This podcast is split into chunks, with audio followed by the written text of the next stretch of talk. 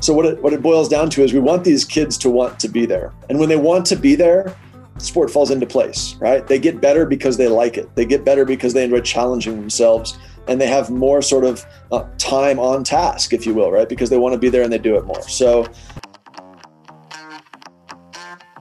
You're listening to the Birdie Dad podcast. They can't make a birdie, but they can dad. And now your hosts, Jared, Brian, and Trevor. Joining us on the podcast today is Travis Dorsch. Travis is a former NFL player and now a professor at Utah State University. He's also the founder of the Families in Sports Lab, and he is here to share with us his knowledge and expertise for all parents raising kids focusing on youth sports. Before we get into this interview, head over to birdiedads.com.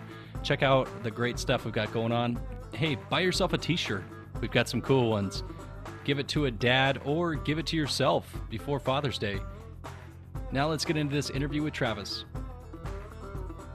You know, if you have ever said, my kid is going pro, uh, get comfortable for today because we've got Travis Dorsch on with us. Travis, welcome to the show. You got Brian and I, your regular birdie dad. So glad you could join us. Yeah, I appreciate being here. Appreciate it. Brian, how are we doing today? Doing okay. Rushing around. It's kind of a midday interview, so bounce from meeting to meeting. But uh, glad to talk to Travis right now. Nothing better to spend our lunch hour together talking sports and dads. So, uh, Travis, you know, I want to point out we're going to talk a lot about parenting and sports today with you, and your background is really in that that field. I mean, and I just want to point out to our listeners that you have made it to the highest level of sports. So, as we get to talking and you, this advice that you're going to drop on us, I mean, you're in the NFL. So, do you want to start off and just break it down for us? What what brings you to where you are today? Man, it's such a long journey. I'll, I'll try and give you the the Reader's Digest version. Um, yeah, you know, I had a wonderful childhood playing sports. I, I did it all. I was uh, a basketball player, a soccer player, uh, football, baseball, ran track in high school. I mean, I was just exposed to anything and everything growing up, as well as just a ton of sort of free play and exploration opportunities, making games up at the park, you know, recess at school, these sorts of things that we look back on with some nostalgia that, that maybe are missing a little bit today. Um, I also had a wonderful set of parents that uh, were, were there for me all the time, but never an imposing figure. It, it, was always my journey, and I always knew that. And I think, again, I think we're missing some of that today. And don't get me wrong. I mean, I think parents are sort of a necessary uh, piece of sports. In fact, an integral piece of youth sports. They really you know they provide the opportunities they introduce us as, as young people to the opportunities and we need them for all those sort of fiduciary contributions right? There, there are launderers there are psychologists our nutritionists our chauffeurs they're everything to us. So you know if we you know really my research is, is built around this idea of how can we get parents to fulfill all these roles without putting that external pressure on kids? So back to my journey i mean i think you know i really felt like um, I had sort of the the really prototypical, just kind of perfect youth sport experience. And then I went off to college um, and was fortunate enough to be a two sport athlete at Purdue University, where I played football and baseball. Uh, parents remained involved, you know, flying weekly from Montana out to Indiana, coming to my games, you know, helping me um, get integrated into the college atmosphere out there in Indiana. And, and again, but never sort of stepped on my toes. We're never too involved. We're always just there to sort of support me and I was a I was a developmental psychology major as an undergrad at Purdue. And as I wrapped up my degree, I, I, kept thinking like, how, how can I integrate these two passions of mine, my academic passion for psychology and my sort of personal passion for youth sports and for, for families involvement in youth sports. And uh, that led me after my playing career, um, had a couple years fortunate enough to play in the NFL and then played overseas for a couple more years um, in the now defunct NFL Europe. Um, so, so I'm four years out of college and I'm thinking, okay, what do I want to do now? I ended up um, choosing a path to come back to Purdue and pursue a master's degree in sport and exercise psychology and ultimately a doctorate as well.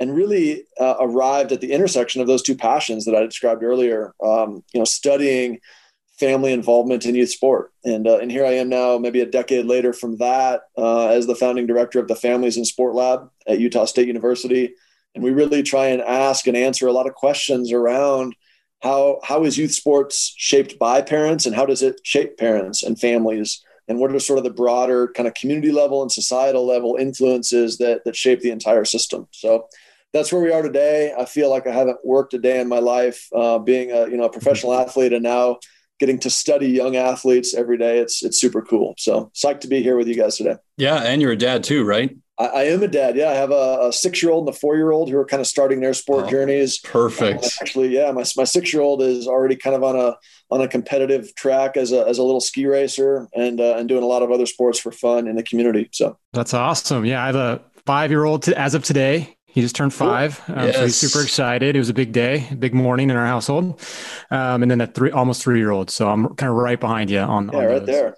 So you call it a, a, a, lab. What kind of studies do you guys do? I mean, it's not like, you know, the, the lab that I'm thinking of, which is, you know, beakers and, you know, poking people and stuff. What, what are the kind of studies that you're working on? Yeah, we are not wearing white lab coats for sure. We're not explosive chemicals unless you consider parents to be explosive, which they can be at times. But, you know, most of our, I think most of our research takes place either in the field, right? We, we might be out at sporting events, and this is probably more pre COVID uh, we might be out there studying parents' behaviors on the sidelines, or you know, dropping microphones on a lapel pin, or in their minivan, mm. and, and, trying to understand their communication on the sidelines or their conversations on the ride home. Um, we do a lot of survey research, so it might be a paper and pencil survey, you know, at a tournament on a weekend, or it might be an online survey where parents are filling out their their experiences, their understandings, their perceptions, uh, or, or kids might be telling us what it's like to you know to be in a competitive or a recreational environment with their parents. So we're really just trying to, to go about this through a lot of different avenues, understand a lot of different people in a lot of different contexts. You know, and over the course of, you know, no, no one academic study really answers all the questions, but over the course of a career um, and, and with colleagues and with graduate students, we try and really put, put the pieces of the puzzle, so to speak, on the table. And then we can assemble those, hopefully, as we get further along in our, our research enterprise, we can assemble those and try and really understand what it is that's driving youth sports. And I think you know, it's it's kind of a hard question because it's it's sort of developmental in nature, right? It's it's different being a being a young athlete at age six or eight or 10 than it is being a more competitive athlete, let's say at 14, 16 or 18. Um, and it's also, it, it changes, right. With, with cohorts and generations. I mean, I think back to my experience as a young athlete, you know, in the late 80s, early 90s, coming up through the AAU basketball ranks and, and playing uh, what we didn't re- refer to then, but we refer to now as like travel soccer and, and some of these other sports at a pretty competitive level in the San Diego area. Um, it was it was maybe a harbinger of things to come, but looks nothing like what we see today out there, where sort of every kid and every family seemingly is looking for that quote unquote elite or travel experience. And um, you know, so we're seeing this generational shift, I think, in what youth sport um, offers, what uh, a broader mission statement might be if you were to think about what, what is youth sports supposed to offer. And then also just sort of in the deliverables at the at the community and organizational level. Awesome. So success, what does that look like in your studies? Is it is getting to the professional level or is it happiness? Like how do you guys measure that um, you know what people are doing is successful? I mean, that is so subjective in nature. And I mm, think yeah. that's one of the, it's one of the big yeah. arguments out there, right? Is, um, you know, I think really it's, it's really important for parents, for coaches, for communities, for us as researchers to allow something like success to be self-defined. You know, it's a word mm-hmm. that's probably a lot like beauty. You, you can't really put adjectives to it, but you know it when you see it. So when you see a kid who self-defines as successful, that might be a six-year-old little, little leaguer who has the, the, the prettiest dandelion in the outfield, right? His the prettiest dandelion. yeah. Um, you know, success to an 18-year-old varsity athlete in high school is going to look a little different. Um, to a professional is going to look even even more different than that. So, you know, I think it, it needs to be self-referenced, right? First and foremost. Um, it's a word a lot like fun, right? I, I tend to stay away from the word fun and use the word enjoyment because I think fun can be fleeting and it's based on other things where you can enjoy things that are difficult. You can enjoy things when you have failure. Um, you can enjoy things that that challenge you and get you outside of your comfort zone. They're not always fun, but you might enjoy them in the sense that they're helping you achieve your goals or your aims or your desires. So, you know, I think it's really difficult to uh, to ascribe a definition to success or to fun or to enjoyment. These are a lot of the the things that we're trying to really get out there and study is, is how people do define those and, and how they define them at different developmental stages and in different social contexts. And what have you found with like the age groups? I mean, we have kids young, although I mean, my kid is only two and a half, almost three. Brian's are five, and, and our parents go all the way up through high school. What have you found through those age groups and that that participation in sports? Is there, I mean, as that shifts, and, and we're talking about the the young young kids, and and we talk about golf a lot. We see it on the course. You know, these eight, nine, 10 year olds with a lot of pressure um, but again, that pressure really continues to high school. So, what, what have you guys found through your research with that? Yeah, I mean, I think there's there's a number of things that that young athletes really really want out of sport. first and foremost, and I think this is true of all of us, young people or adults, we want they, they want to be seen as competent, right?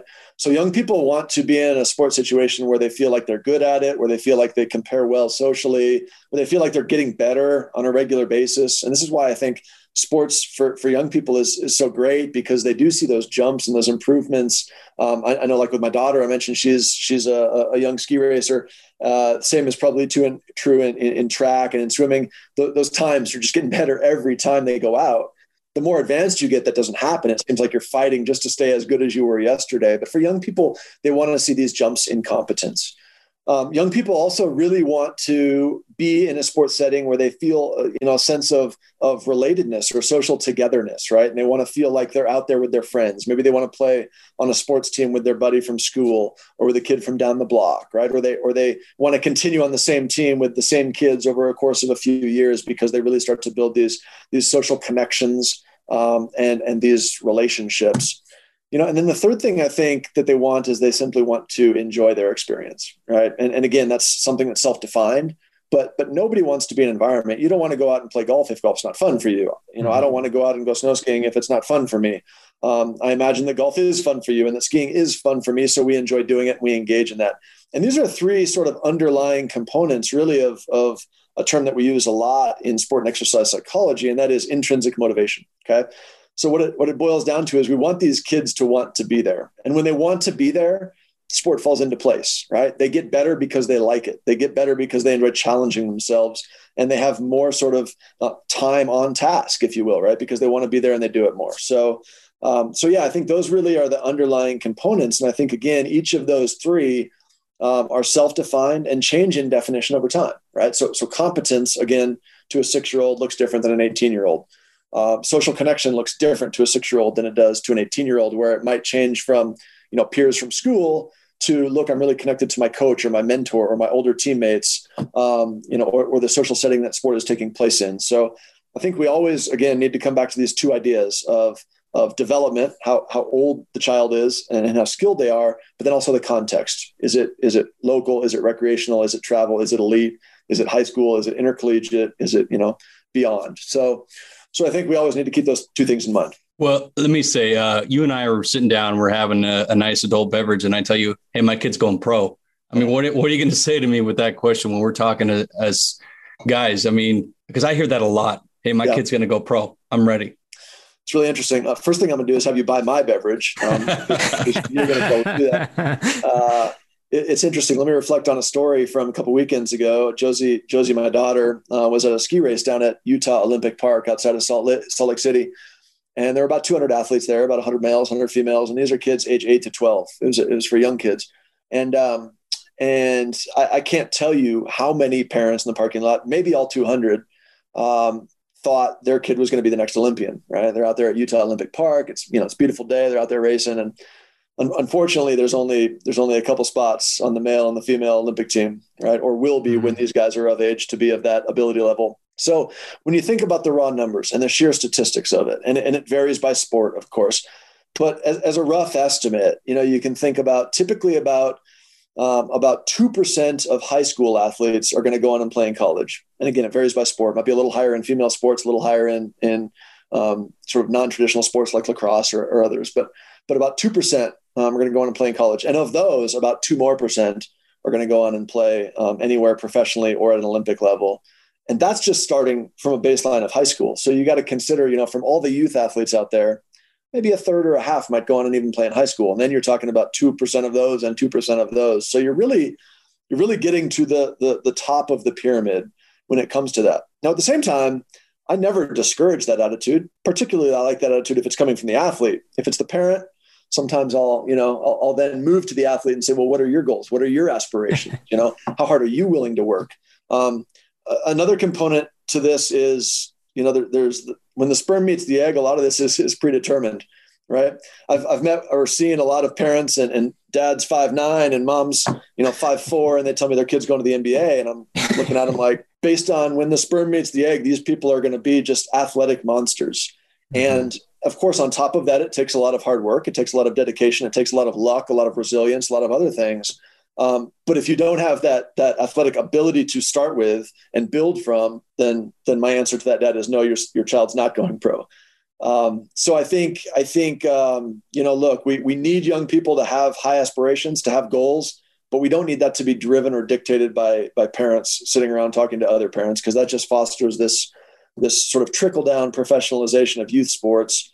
Um, and really, I think one of the unintended un, unintended excuse me byproducts of this um, is we're pricing a lot of people out. You know, we're creating mm-hmm. contexts and scenarios. Uh, back to my experience here in ski racing, you know, you're talking about a profession that's already expensive when you think about passes and equipment and travel and all these things and now you're going to say that you got to go spend all this money on coaching and all this money you know to get to the best races and to hire private instructors and coaches and strength trainers and psychologists and look your kid's six your kid's eight let them be a kid let them experience mm-hmm. sports and and post puberty when they grow into their body when they figure out what they actually love doing right so we're talking now 14 15 16 17 year olds now we can start you know in a really targeted way investing in and supporting something if they really are passionate about it and want to pursue it at a high level. But it's outrageous to me that we're doing that for you know six and eight year olds. Let me ask you: we have we've had this discussion on here before about success and next level.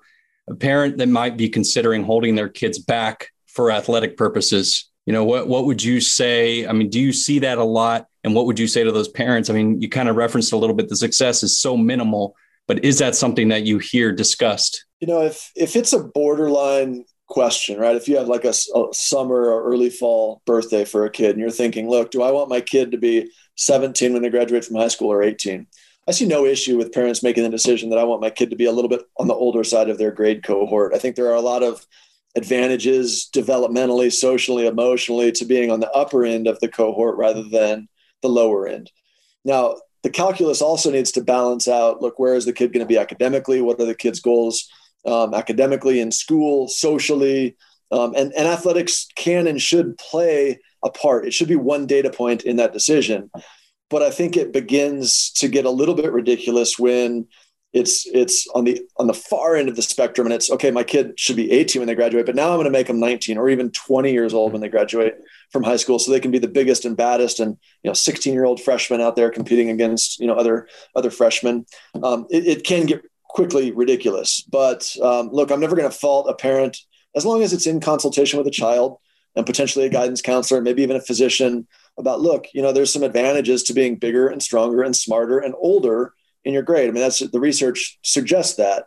But when we start using it as or, or to dictate an advantage only in sports or to you know to get a scholarship, I think that's where it begins to get a little bit ridiculous. And and I think you know college coaches know college coaches know when maturity happens for athletes in their sports. And if you got a, a 19 or 20 year old kid out there dominating 16 and 17 year olds in football, the college coach isn't looking at that objectively for what it is. He's saying, how does this 19 year old match up to my 22 year olds on campus? Great point. And, and this 19 year old might be at their peak and he's beaten up on a 16 year old. But what I see in that 16 year old is a lot of potential and athleticism. And when I get him on campus, I'm going to see growth over four years, whereas this guy's already at his peak. So I mean, I think there are there are positives and and potentially drawbacks to that. That's a good point. Bring it back to the the athlete and the enjoyment of what what you know these youth sports are, are going through.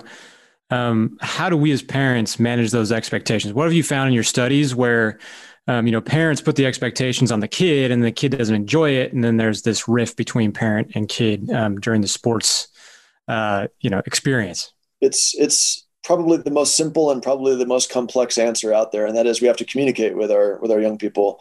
Mm. Um, I'm a, I'm a huge proponent of um, at least seasonal, but but probably more like monthly or even weekly conversations around what are your goals? How can I uh, help facilitate those goals? How am I either facilitating or hindering you in achieving your goals? What can we as a family do more of or less of to help you achieve your goals?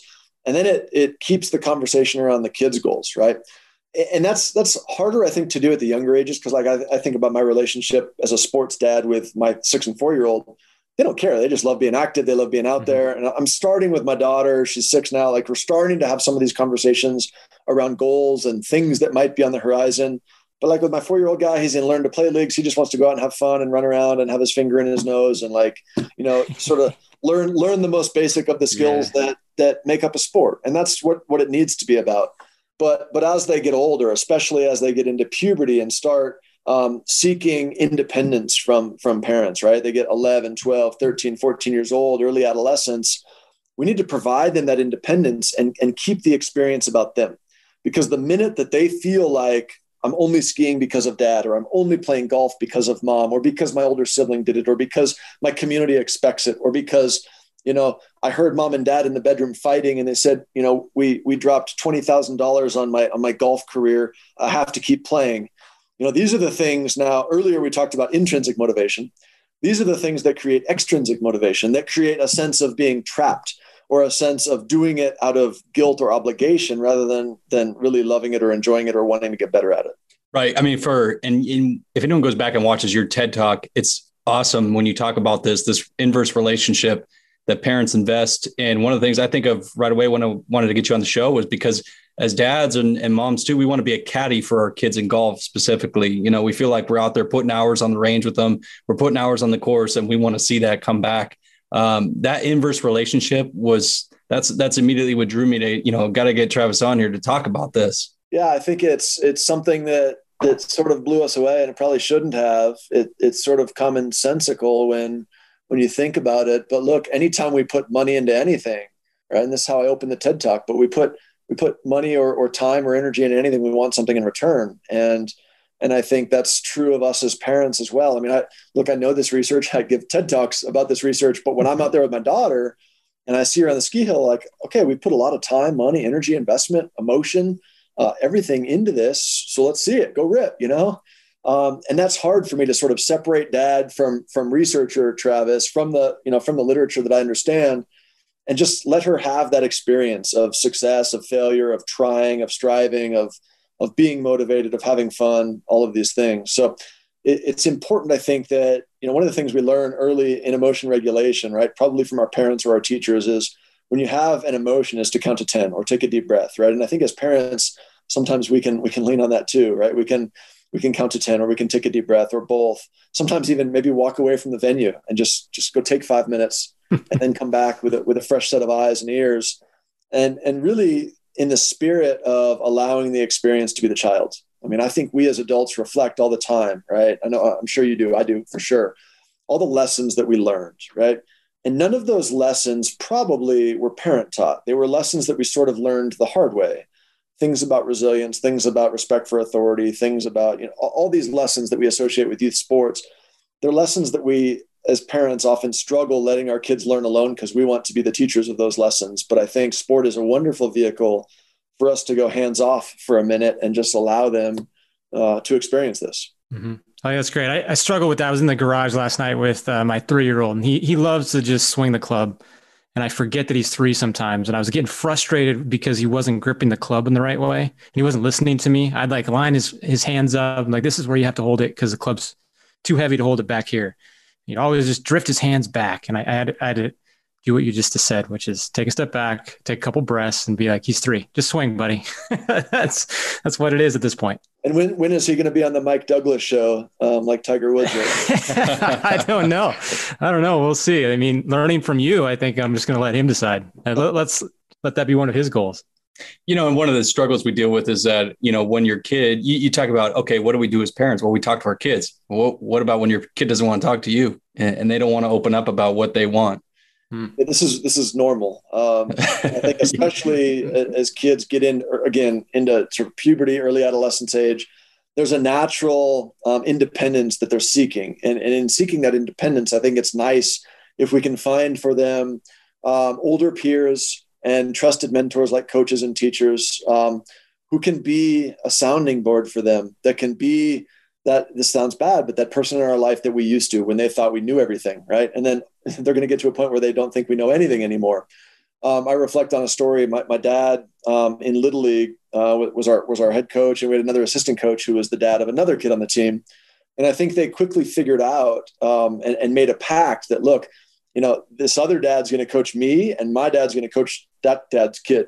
Right. So they kind mm-hmm. of did this, this crossing pattern uh, whereby, you know, we would listen to the other dad because he knew everything, but our, our own dad, we didn't want to hear about it, whether it was the ride home or on the diamond. So, you know, I think in strategic ways, we as parents can put our kids in situations Um, you know, if they're middle schoolers, find find a high schooler kid that they look up to, that they can work with, that they can work on their skills with, that they can lean into for for advice and connection.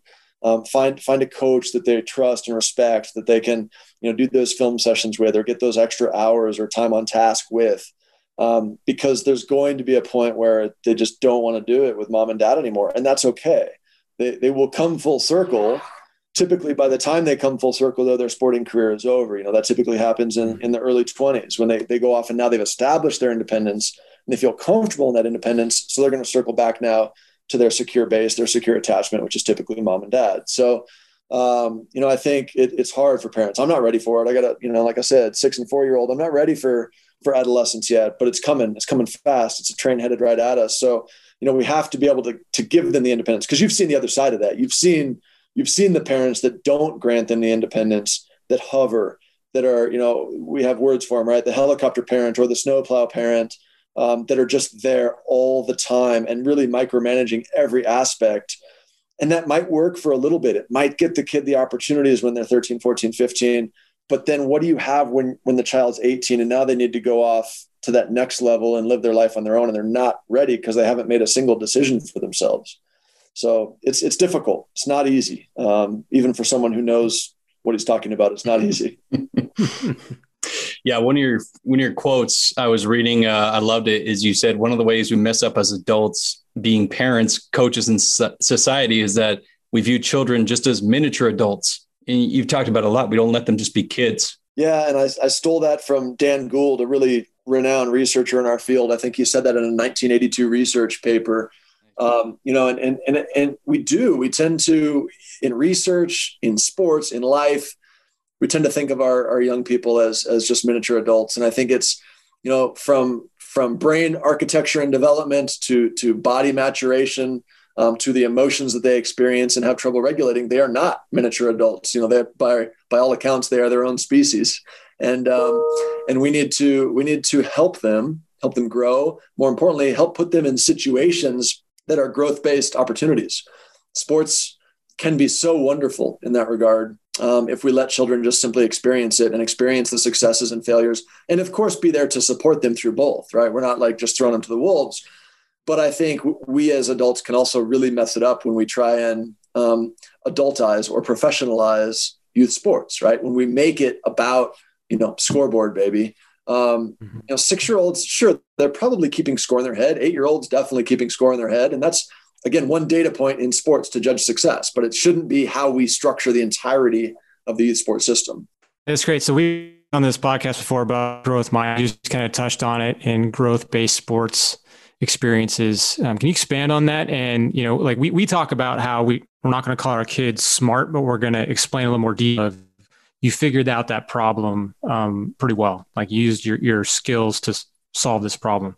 Is that, is that kind of is that resonating with you on on, on the growth based sports? Is that kind of what you're talking about? Yeah, hundred percent. I mean, of course, the, the growth mindset comes from the amazing work of, of Carol Dweck and her colleagues out at Stanford, and there's a wonderful book, um, Mindset, that talks about this. And I think, you know, there, there's so much to be gained by looking um, to and at sport and, and children's development through sport through the lens of psychology and understanding that sport is really set up to equip people. This, was, this was why we developed youth sport in the first place, way back in the early early 20th century. Really set up nicely to equip people to succeed later in life if we do it the right way. Now, the, the million dollar question then becomes how do we do it the right way? And I think for parents, looking at every opportunity, success and failure and everything in between, as an opportunity to grow, to get better, to develop, to, to reflect, to think about how might I apply this lesson later in life. Um, you know, kids put a lot of work into sports and they want to see positive outcomes. So what do we do as parents when when our kid walks off the mound in their regional finals little league game? Um, they've been the best pitcher all season long, and, and they give up the winning run, and they're coming off the mound, tears down, you know, on their on their jersey you're off to the sideline. I'm crying, like thinking about this story. You're off to the sidelines as a parent, right? And, and the team's now done for the season. What what's the first thing that you do? I think our natural instinct is is of course to put our arm around the kid and and, and make them feel better. And and I think our second instinct might be then once we get in the minivan is to talk about what they might have done differently, right? And I think that's a really hard thing mm. For young people. So I think knowing for parents, knowing when and where to have conversations can be a really important thing. Um, you know, I, I, reflect again on my own experience with Josie and her ski race a couple weeks ago that I was talking about. She made, you know, a couple of small mistakes that um, she finished fourth place. Um, she was probably um, of equal ability as the the girls, the young girls that finished ahead of her. And it would have been very easy for me, either on the slope or in the car, to start talking about, you know, why why she made that mistake and, and how she could have, you know, corrected it um, during the run. But but that wasn't the time. That wasn't the place. She you know, she doesn't need to hear that. There's plenty of time for. that. She's six, first and foremost. Okay, so it's okay to make mistakes when you're six or 26. Um, but but understanding the emotional nature of sports and you know how how these lessons then again back to my original point relate to real life so so if one of you two comes home and uh, and you've lost your job and the first thing your wife says is well you should have done this differently. Like mm. how, how does that make you feel as, as a human as a man as a husband right? You're not going to react well to that probably. So so think about that same lesson in sports. And you know there's just so much to be learned, I think, in sports that if we as parents can do it in the right way, which I know is subjectively defined, that we can have we can see so much growth in our young people. And before you know it, we'll be able to take our hands off the wheel and just sit back and, and be a fan and watch them. And they will have complete control over that journey, which is a lot of fun, I think, as a parent. Absolutely. I think that's our ultimate goal is just let them enjoy it. Let them enjoy it and go for the ride. Don't don't take over, right? I mean, we've heard that yeah, plenty of times and, and, the cool thing about you know you guys are, are the birdie dads the cool thing about golf cool thing about skiing that my kids are involved in is these if we do it right can become lifelong sports so our, our goal should be not to screw it up right um, i was talking to a i was talking to a good buddy of mine who's the director of coach development for us ski and snowboard down in park city and um, and i asked him just kind of point blank i was like so he, he has two daughters as well a little bit older than mine a nine year old and a seven year old and i said how will you define success? Um, eh, you know, for your daughters as ski racers, and he he and his wife are both Olympic ski racers. I said, so how will you define success for your daughters? And he said, you know, if they come home from college after their first semester in college, and and it's you know it's Christmas time and they're back in the house, and they say, hey dad, let's go ski. He said, that's success to me. Like we haven't turned them off to a sport that they can do for literally like 80 years of their life and that struck me because I'm like, you're an Olympian, you know, and your wife's an Olympian, and and and you just want your kids to enjoy skiing, and it's so wise, um, and and that story will resonate with me, I think, for a long time, um, and I think it's it's it's great, and it's maybe a little different than sports like you know, basketball, which which you shouldn't play past your 40s if you want to keep your ACLs intact. Um, you know, football and baseball, which there really aren't a lot of opportunities for adults to play, uh, you know, regardless of, of setting. So I think finding these these sport opportunities and letting our kids fall in love with them and teaching them that sport is a lifelong passion, not just something you do to get a scholarship or to make to the Olympics or to get a varsity letter, right? Um, but it's something that we do because it's part of it becomes part of who we are. I love that, Travis. Thank you.